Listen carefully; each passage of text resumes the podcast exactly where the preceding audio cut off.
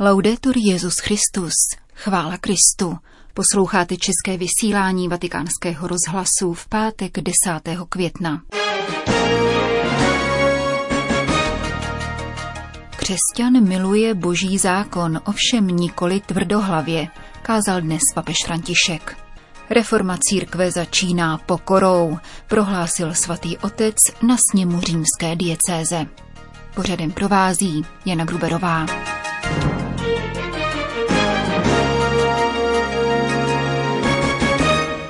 Zprávy vatikánského rozhlasu. Vatikán. Šavlovo obrácení na cestě do Damašku začalo psát novou stranu v dějinách spásy a stalo se znamením otevřenosti vůči pohanům a národům mimo Izrael. Jedním slovem otevřelo brány ke všeobecnosti církve. Pán je dovolil, protože je považoval za důležité, kázal dnes papež František při raní Eucharistii v domě svaté Marty. Homilí věnoval prvnímu liturgickému čtení ze skutků a poštolů, které nám představuje dosavadního pronásledovatele křesťanů, jenž v Damašku se trvává po tři dny ve slepotě a půstu, než mu Ananiáš navrací zrak čím zahajuje Šavlovo putování a hlásání naplněné duchem svatým. Římský biskup poukázal zejména na dva rysy Pavlovy osobnosti a poté se obrátil ke skupině řeholnic z kongregace svatého Josefa Kotolenga, které při dnešním ši slavili 50 let řeholního života. Další skupinou přítomnou v kapli domu svaté Marty byli eritrejští kněží sloužící v Itálii. Papež vykreslil Pavla jako silného muže zamilovaného do zákona a jeho ryzosti. Navzdory své prudké povaze byl poctivý a důsledný. Jeho důslednost se v prvé řadě projevovala v otevřenosti vůči Bohu. Pronásledoval křesťany v horlivosti pro čistotu božího domu a pro boží slávu, protože byl přesvědčen, že si to Bůh přeje. Jeho srdce bylo otevřené pánovu hlasu. Dalším jeho rysem byla poddajnost. Nebyl tvrdohlavý. Možná byl povahou umíněný, ovšem v duši nikoli, upřesnil papež. Pavel přijímal boží podněty. Nejdříve sice se zápalem vraždil a uvězňoval křesťany, ale když zaslechl pánův hlas, stalo se z něj dítě, které se dává vést. Tutte quelle convinzioni che aveva rimangono zitte, aspettando Veškerá jeho předchozí přesvědčení utichla v očekávání pánova hlasu. Co mám, pane, dělat? Jde dál a v Damašku se potkává s jiným poddajným mužem. Dává se pokřtít a katechizovat jako dítě. Co učiní, když opětovně nabide sil? Mlčí, odchází do Arábie a modlí se. Nevíme, na jak dlouho, možná na celé roky. Poddajnost. Otevřenost vůči božímu hlasu a poddajnost jsou vzorem pro náš život. Jsem rád, že o tom dnes mohu mluvit před sestrami, které slaví 50 let řeholního života.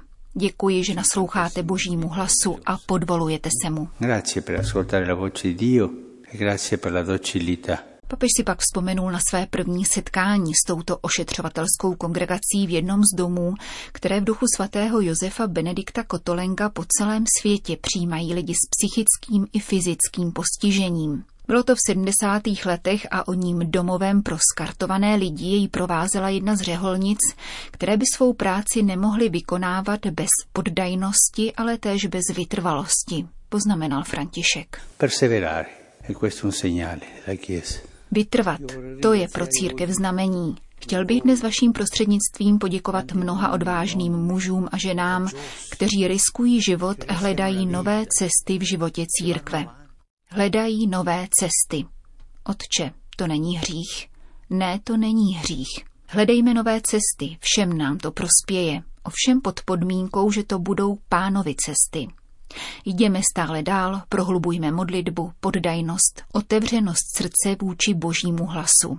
Církev zažívá skutečné změny díky lidem, kteří umí zápasit v malém i ve velkém.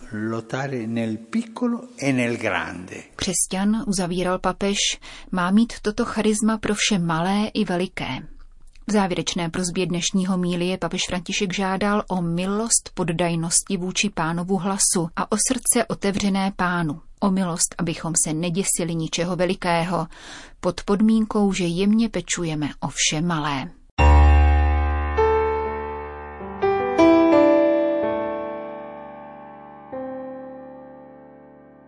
Řím, citelný úbytek křtů. Mnohé děti, které po prvním svatém přijímání odcházejí, aniž by vytrvali do běžmování.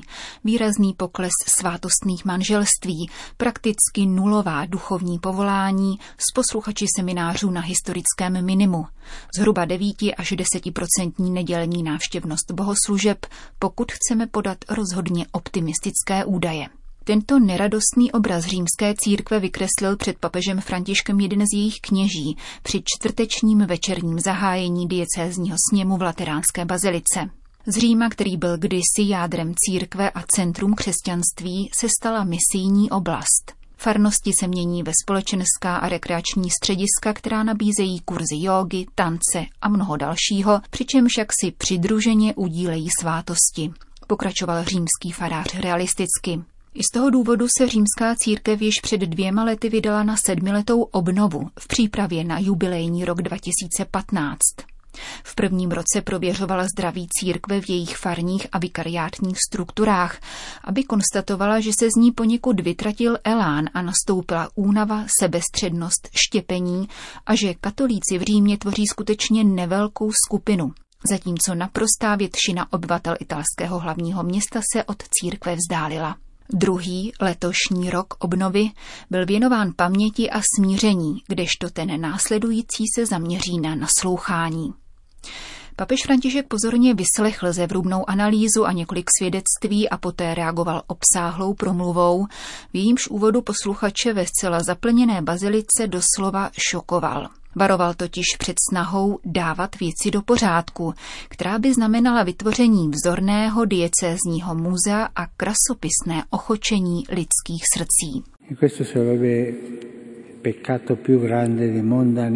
To by však byl největší hřích světskosti v protievangelním duchu. Nejde o to vše urovnat a uhladit. Toto město, jeho mladí, staří rodiny či vztahy k dětem se ocitly v nerovnováze, jsme povoláni k tomu, abychom tuto nevyváženost vydrželi. Pokud nám nahání strach, nikdy nevykonáme nic dobrého a evangelního. Musíme se této nerovnováhy dotknout rukama, to nám říká pán, protože evangelium, a věřím, že mne pochopíte, je nauka vyšinutá z rovnováhy. Vezměme si taková blahoslavenství, zasloužila by Nobelovu cenu za nevyrovnanost. E Církevní lidé v uvozovkách žijí v klamu, že správným uspořádáním dospějeme ke krásné a funkční diecézi, avšak neuvědomují si, že se vzdalují Ježíši Kristu. Na místo harmonie v kráse uctívají harmonii účelové světskosti. Siamo caduti Podlehli jsme této funkcionalistické diktatuře. Jde o novou ideologickou kolonizaci, která se nás snaží přesvědčit, že evangelium je moudrost a nauka, nikoli však hlásání, tedy kerygma. Mnozí proto kerygma opouštějí, vymýšlejí si synody a protisynody, což jsou všechno snahy o systematizaci. Proč? Protože k synodě je zapotřebí ducha svatého, který kopne do stolu, přivrátí ho a vše znovu začne od začátku.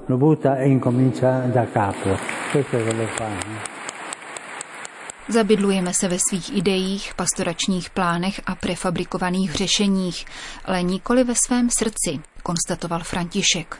Proto neumíme naslouchat volání dnešních lidí a nechápeme, co od pána žádají.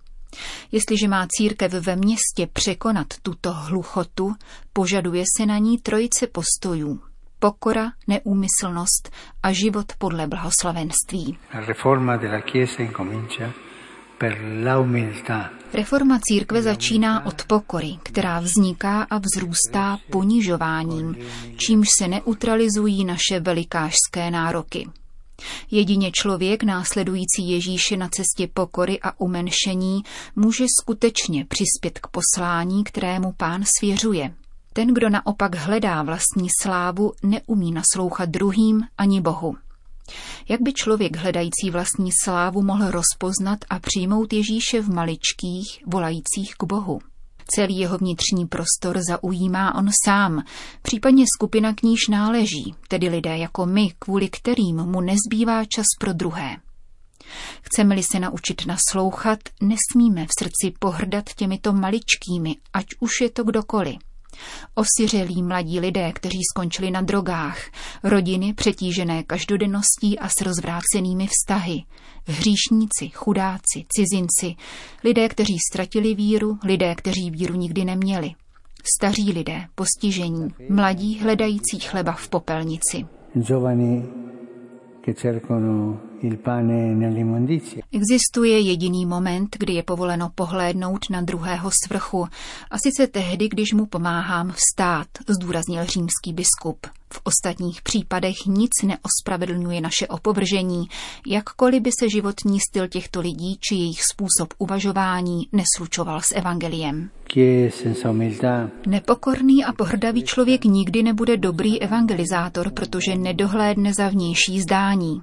Uvažuje o druhých jako nepřátelích a bezbožnících, čímž přichází o příležitost, jak zaslechnout křik, který se dere z jejich nitra. Onen křik, častokrát bolestný a snící o čemsi jiném, kterým se dává najevo potřeba spásy.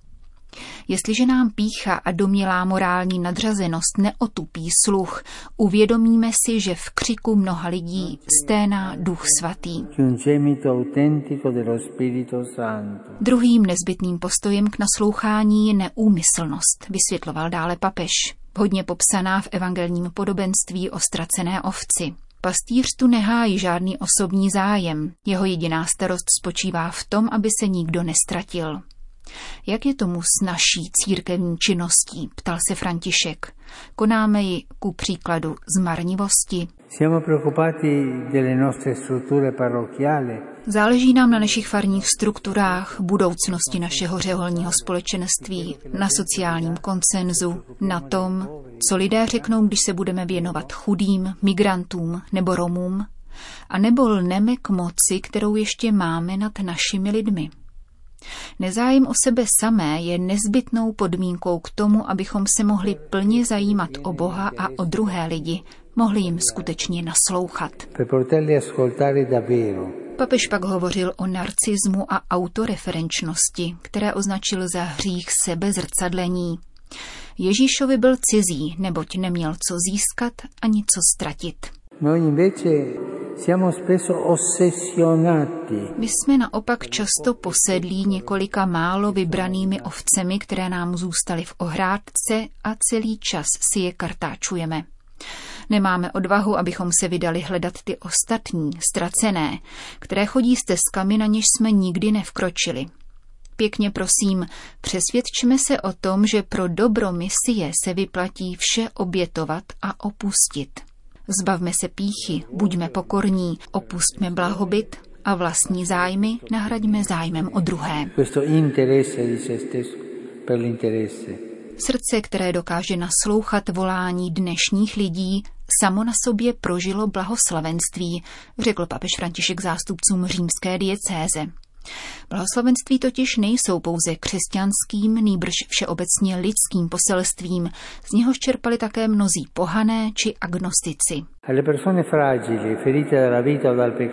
Křehkým lidem, zraněným životem či hříchem, maličkým, kteří křičí k Bohu, můžeme a máme přinášet život plynoucí z blahoslavenství, který jsme sami zakusili tedy radost ze setkání s milosrdným Bohem, krásu společného života v rodině, kde jsme přijímáni takoví, jací jsme, a kde vládnou skutečně lidské vztahy protchnuté mírností. V závěru setkání v Lateránské bazilice uložil římský biskup své diecézy, aby si osvojila kontemplativní pohled na život lidí v Římě a na nové městské kultury, které v jeho prostoru vznikají. To vše napomůže v naslouchání městu a v dotyku s jeho realitou, uzavřel papež František. Končíme české vysílání vatikánského rozhlasu. Chvála Kristu, laudetur Jezus Christus.